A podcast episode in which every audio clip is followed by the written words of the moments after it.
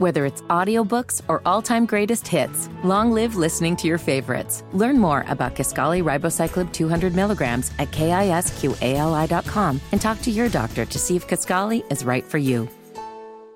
Don't have a knack for making motors crank, no.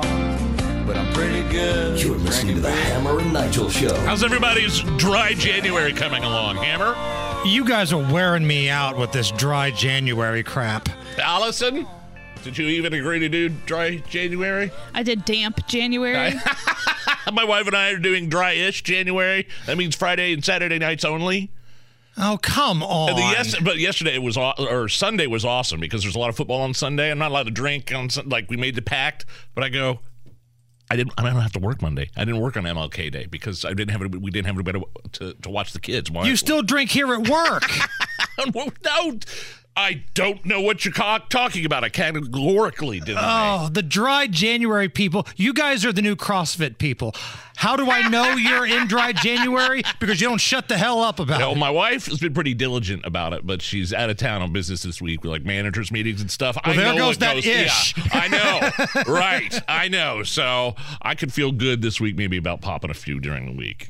A rare occasion where Nige might uh, imbibe in some alcoholic beverages. Well, the there's some research that, that proves that dry January is effective in in changing behaviors, right? Like for for the good. This this survey found that 72 percent of its participants sustained reduced levels of harmful drinking six months and completing uh, um, after completing a month of alcohol free. So basically, you finish dry January strong, you keep going.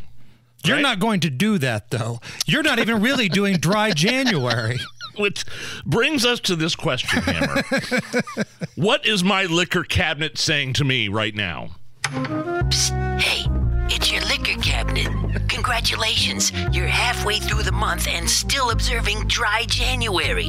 Everyone inside the cabinet is so proud of you. Jack Daniels, Congrats to you. Jim Beam, You little boy. Jose Cuervo, Felicitaciones. White Claw. Ah, whatever. This calls for a celebration. So pour yourself a refreshing glass of, uh, club soda? I mean, after all, what else can you drink?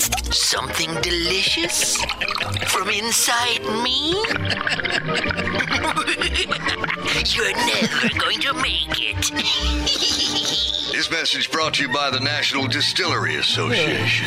Because a cocktail is a terrible thing to waste.